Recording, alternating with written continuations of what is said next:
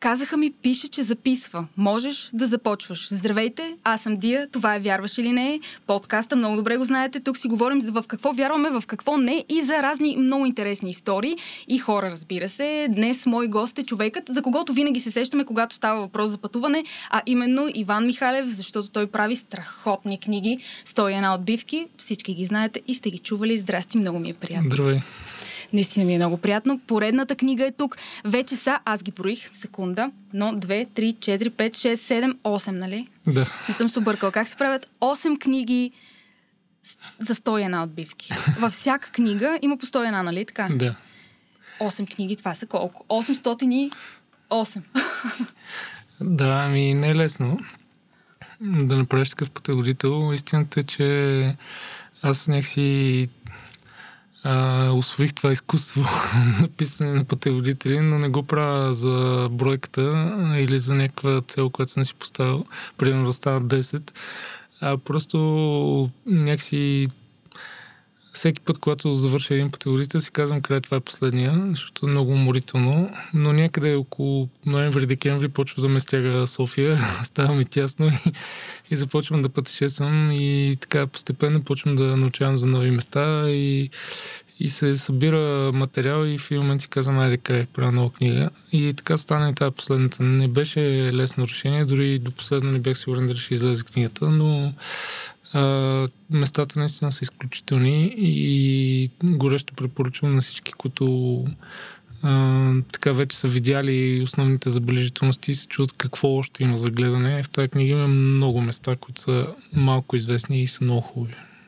Преди време, а, още когато аз имах друго така работно място, се видяхме с теб за първи път относно книгата 101 романтич... То е едно романтични места в България, нали? Така беше. Да. Каква е градацията от а, тогава до сега? Това беше преди колко години? Преди 4, може би? Там някъде. Ами, каква е градацията? Може би това, че романтичните места и въобще първите книги бяха на малко по-достъпни дестинации. С, а, дори имаме една книга, която е посветена за родители с деца. Нали? Естествено, там няма как да сложиш а, изкачване на върхове или някакви пропасни пещери или някакви каньони и такива неща. Повечето места бяха сравнително леки дестинации и така повече залагаха на гледките. Особено при романтиката. Знаеш, че гледката Да. е много важна, защото трябва да създаде атмосфера.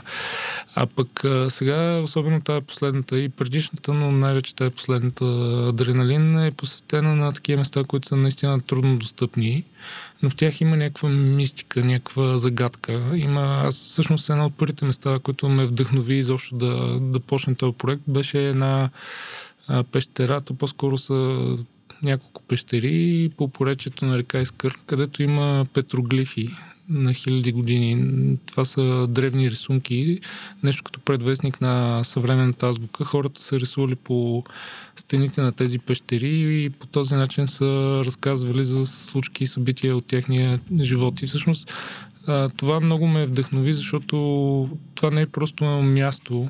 Не, не, не се пренасяш просто на, на друго място, а в друга епоха. Нали? Ти разбираш какво е било ежедневието на тия хора. По някакъв начин а, се докосваш до, до, до техните мисли, техните емоции по това време, когато те са живели, нали, доста преди нас. И, и това нещо много ме зареди, някакси ме накара да, да потърся и други такива места. И така се роди проекта Адреналин. Нали знаеш, че има а, такива групи в а, социалните мрежи, в които се споделят най-различни снимки от такива по-трудно достъпни места или много красиви места из България. Обаче много често те си нямат отгоре описание тези въпросни снимки и отдолу хората като питат а, къде са и отговаря автора Балкана. на поста. Няма да ти кажа, Да. защото иначе всички като тебе ще ходят. Ти защо Да. го правиш? Ами да, аз Защото след тези книги всички ходят. А, да, между другото, аз също участвам, чета, следа много такива групи и много често и аз съм се натъквал на такива, примерно някакъв много красив водопад и отдолу 50 човека питат къде е това, нали, къде е това и, и човека отгоре отговаря в Балкана или в Родопите. А, това за мен е много странно, нали, да... А, не знах, че ще ми питаш това, но понеже доста време съм си го мислил, може би сега е момента да, го, да си кажа моята теза по въпроса. Значи това е някакъв вид шизофрения, защото ти хем искаш да покажеш нещо, да споделиш. На принцип социалните мрежи са създадени за споделяне на мисли, на чувства, на снимки, на, на всякакви неща. Нали. Тоест ти хем а, използваш този канал за да споделиш нещо, хем не искаш обаче да другите да знаят. И това за мен е някакъв особен вид не знам, аз криворазборана такава суета, нали. аз знам, пък вие не, не, не, не сте дорасли да разберете, Даже нали. да. не сте достойни също. А, да, нещо повече, дори съм стигал до там да да ми дават грешни, така умишлено грешни опътвания за някакви места.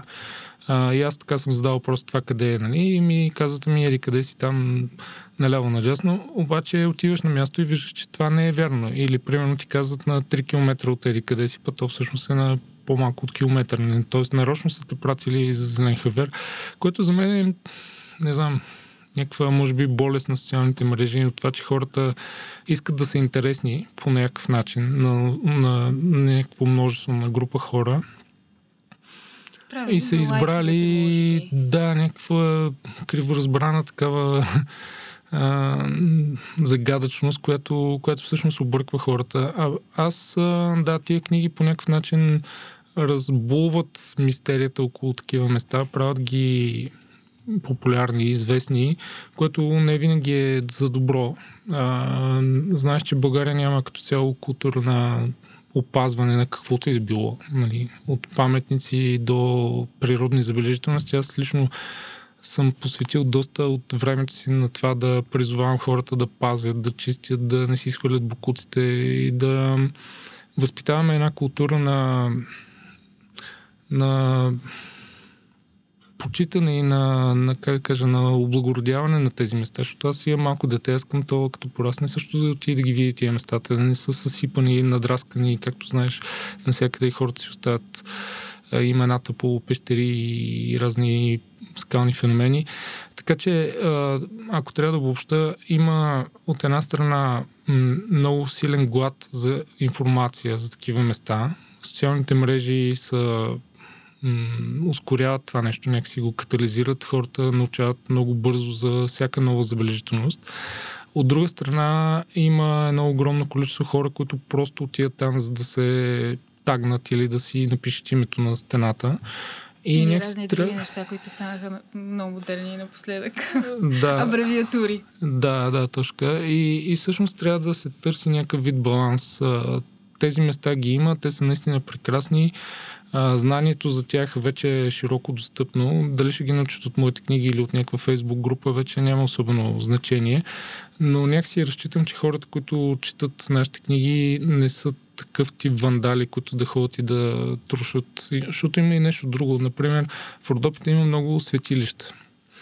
Около тези светилища, разбира се, има какви ли не легенди за заровени съкровища. Много от тях са от тракийско време и наистина са намирани артефакти в близост до тях. А, и много от а, местните хора не искат да се знае за тези места по тая причина, че това ще привлече вниманието на още повече маняри, ще почнат там да копаят, да търсят съкровища и да. ще съсипят тези забележителности. Има такива случаи. В интерес на истината не е безпочвен този страх на местните хора. И дори аз съм се натъквал на места, където почти те гонят. Казват ти, махай се, нямаш място тук. Какво ще гледаш там? Има само едни камъни. Така ми казаха в едно родопско село, където отивах да търся едни тайни светилища. Казаха, бе, какво ще ги търсиш? Те не само камъни. Към да, да, ама те са интересни камъни. в тях има легенда. Нямаш работа тук, махай се. Нали? А, има, има го и това нещо, че... Как намираш тогава а, конкретния конкретното място, към което си тръгнал. Щом никой не може да те опъти, няма никакви, ти преди малко спомена, че много често няма никакви точни указания как да намериш това място. Как се случва? Ами трудно. Аз то, точно това е най-голямото предимство на тия книги, че аз съм се губил няколко пъти, докато намеря, да кажем, някоя пещера или светилище, но хората могат директно да отидат и да го намерят, защото освен точно пътване, аз съм сложил и координати вътре. А, това е най-големия плюс на такъв тип книги, че те са полезни. Тоест ти знаеш, че ще стигнеш там, където си тръгнал, като имаш такъв пътеводител. И аз винаги съм си мечтал, примерно, за тези тайни светилища в Родопите да имам пътеводител, защото наистина е голямо обикаляне, е голямо лутане.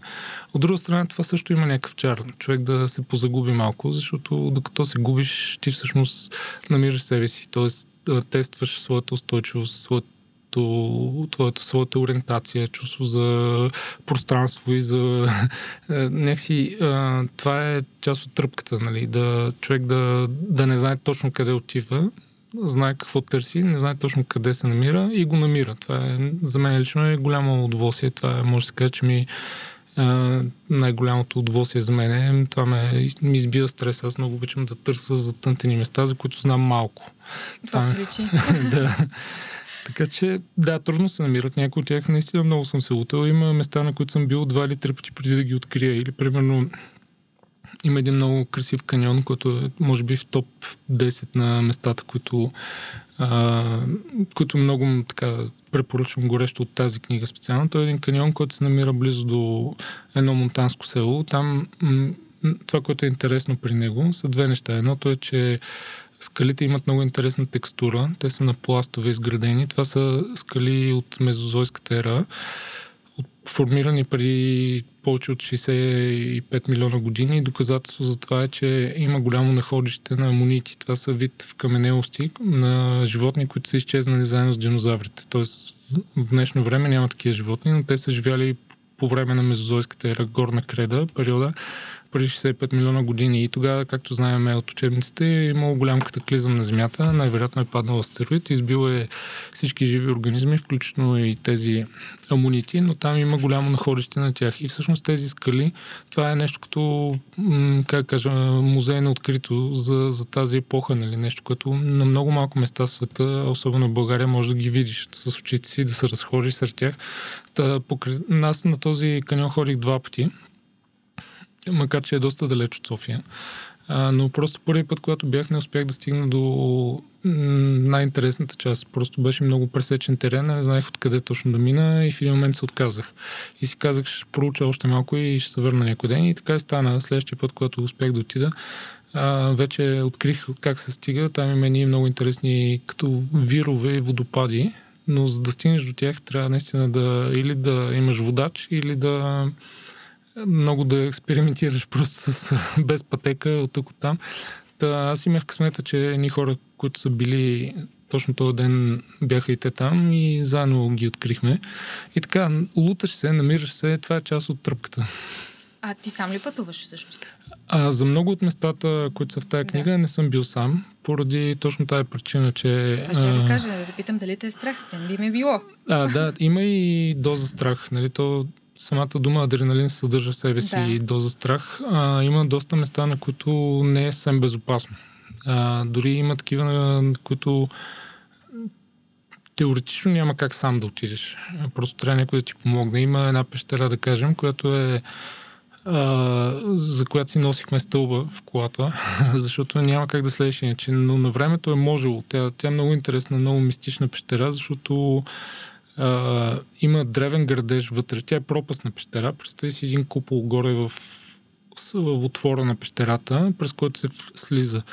Едно време е имало древен градеж, нещо като кула. А, не е ясно от коя епоха е, кои хора са го, каква цивилизация са го правили. Може да е тракийско, може да е още по-старо, а може и да е в по-нови времена. Не, не се знае, няма, няма никакви м- табели или такива неща. Просто още не е проучена достатъчно добре. А, и по този градеж, който се предполага, че е било нещо като кула с стълбище, се е слизало до, до основата на пещерата, където има ултар и се смята, че това е някакъв вид светилище на богинята майка. А, тя е много интересна, да, тая пещера, всъщност аз заради това, заради което отидах, не е толкова и легендата за светилището. Вътре има много интересни образования, които аз лично не съм виждал. Бил съм в повече от 100 пещери в България, никъде друга да не съм виждал такъв тип. Те се казват драперии, пещерни драперии. И са много интересни фигури. Някои ги оприличават на а, лунни кратери, същата форма имат, и, а други ги наричат а, извънземни цветя, защото наистина те изглеждат като букет цветя, само че са много с много интересна форма и много интересни цветове, различни нюанси на червено и бяло.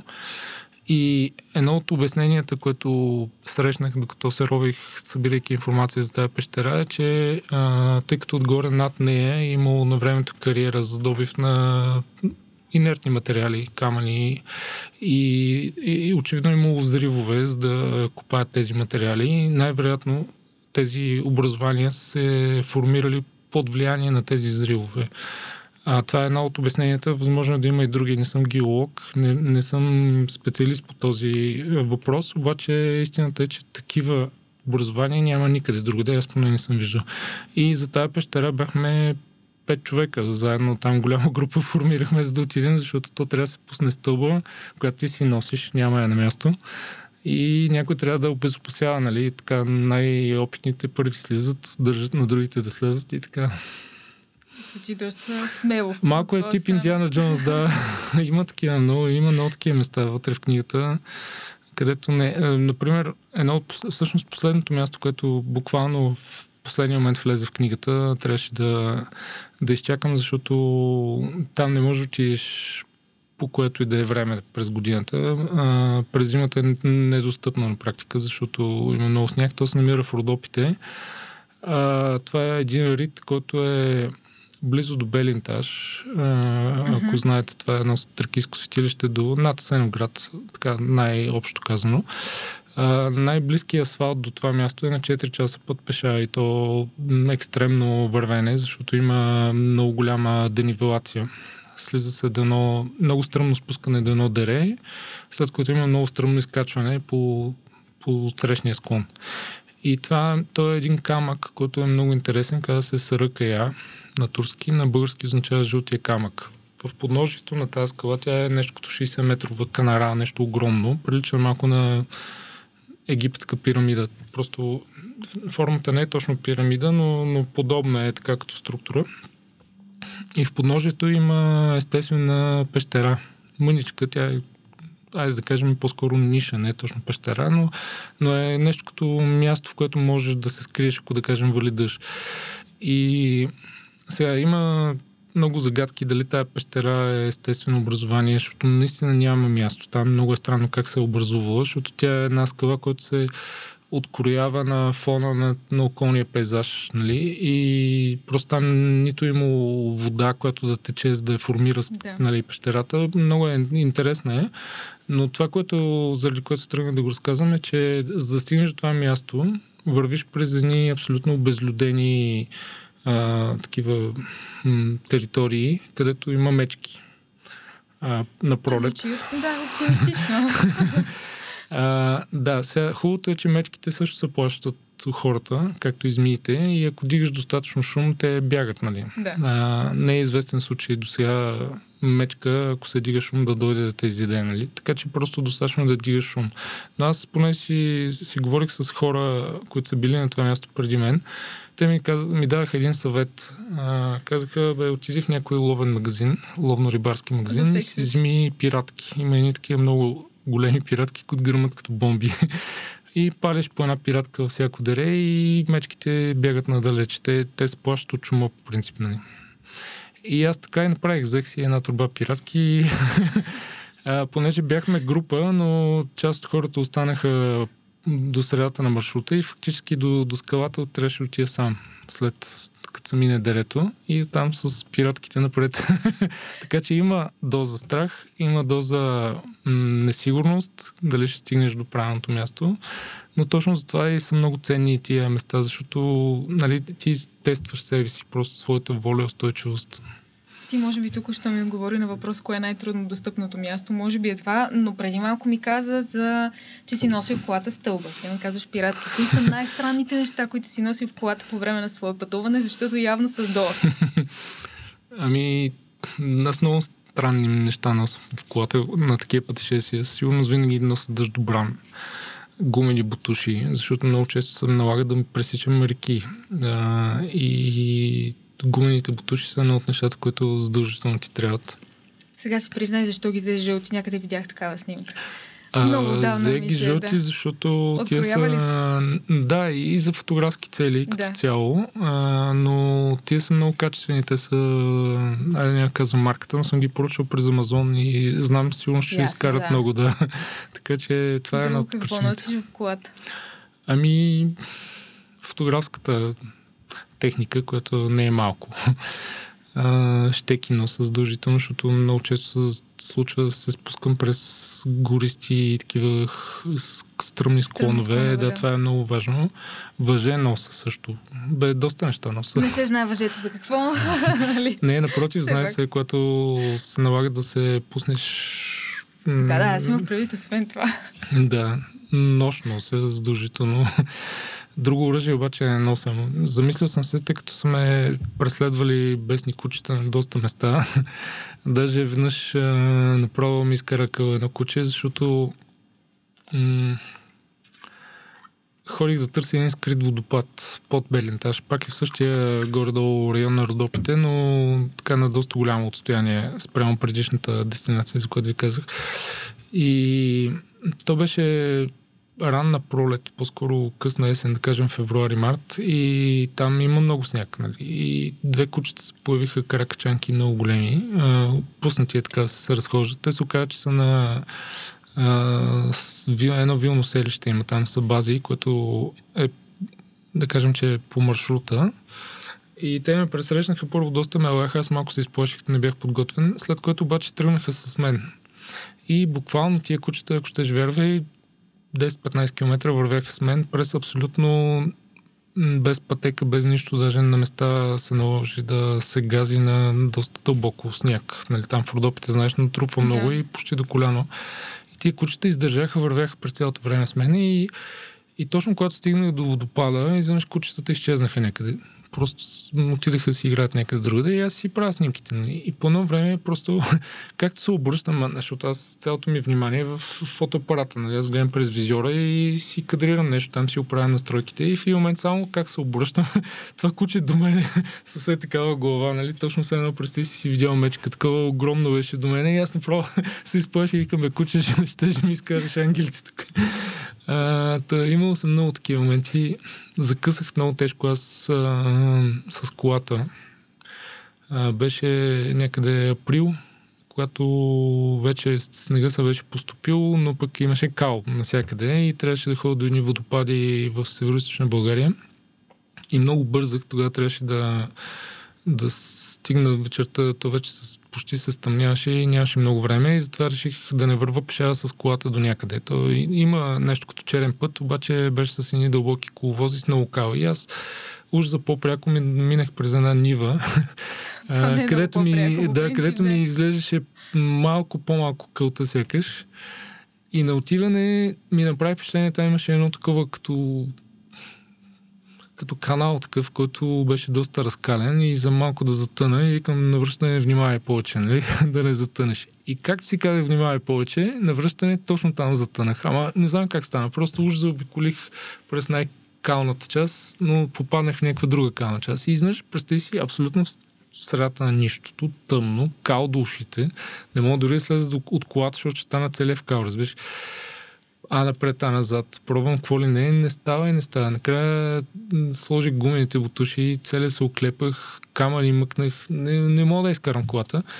И викам, край сега ще трябва да спа нали? Защото селото е на, да кажем, час и нещо пеша през кълта в тъмното. А, слава богу, имаше покритие на телефона, защото на много от местата, на които съм ходил, няма дори Няма, да. покритие. И се обадих на 112, срам не срам, казах им, вижте сега, затънал съм тук. Ако може се обадете в селото, за да ми пратят някакъв трактор да ме изкара. А, те ми дадаха телефон на кметицата и Господ да я поживи, тя много ме спаси ме тази жена. Прати двама души с един джип и ме изкараха, но най-смешно беше като, защото тя каза, къде си? Аз към в нивата. Коя нива, бе, човек? То тук е пълно с ниви. Ти обяснявай, да. Да, и аз казвам до водопада. А най-странното е, че тя не беше чула за този водопад, което е всъщност единствената забележителност на селото. И да, и обясних и как горе-долу да ме намерят, включих дългите да ме виждат отдалече и дойдоха и ме изкараха. Дадах им пари, те не искаха ги взимат, въобще голяма комедия беше, но в крайна сметка се спасих. А други такива смешни истории, можеш ли да ми разкажеш такива нелепи истории, даже които са ти се случвали и не си очаквал помощ от някого, например, но пък ето, че се е случило или някъде другаде нещо да се... По тази книга нямам такива. Но Ня... по предишни... Колкото и странно да е това, Да. защото тази книга си е баш за такива места, които Да. Аз съм имал много тежки случаи. Даже не знам дали трябва да го разказвам. Малко ще развалиме настроението на нашите слушатели и зрители, но веднъж за малко не умрях в едно такова. Даже Не ги отказвай. тогава точно си казах, а, нали, когато човек преживее нещо такова, не поради не, мое невминя, а, невнимание, просто така се случи, че се щупи един дървен мост, докато вървях през тези екопатека, която е направена по Европроект в Родопите. Много красива, наистина. Той пак е много живописно а, нещо като каньон с много водопади. А, но не е поддържана. И се щупи моста. Аз нямаше как да знам, че се щупи моста в този момент. И паднах от много голяма височина, ударих се, потроших цялата техника, имах кръв, въобще много зле бях. Но успях да се спаса по някакъв начин и след това а, едно известно време бях спрял всякакви пътувания, защото си мислих, че Господ ми дава сигнал. Знак, да.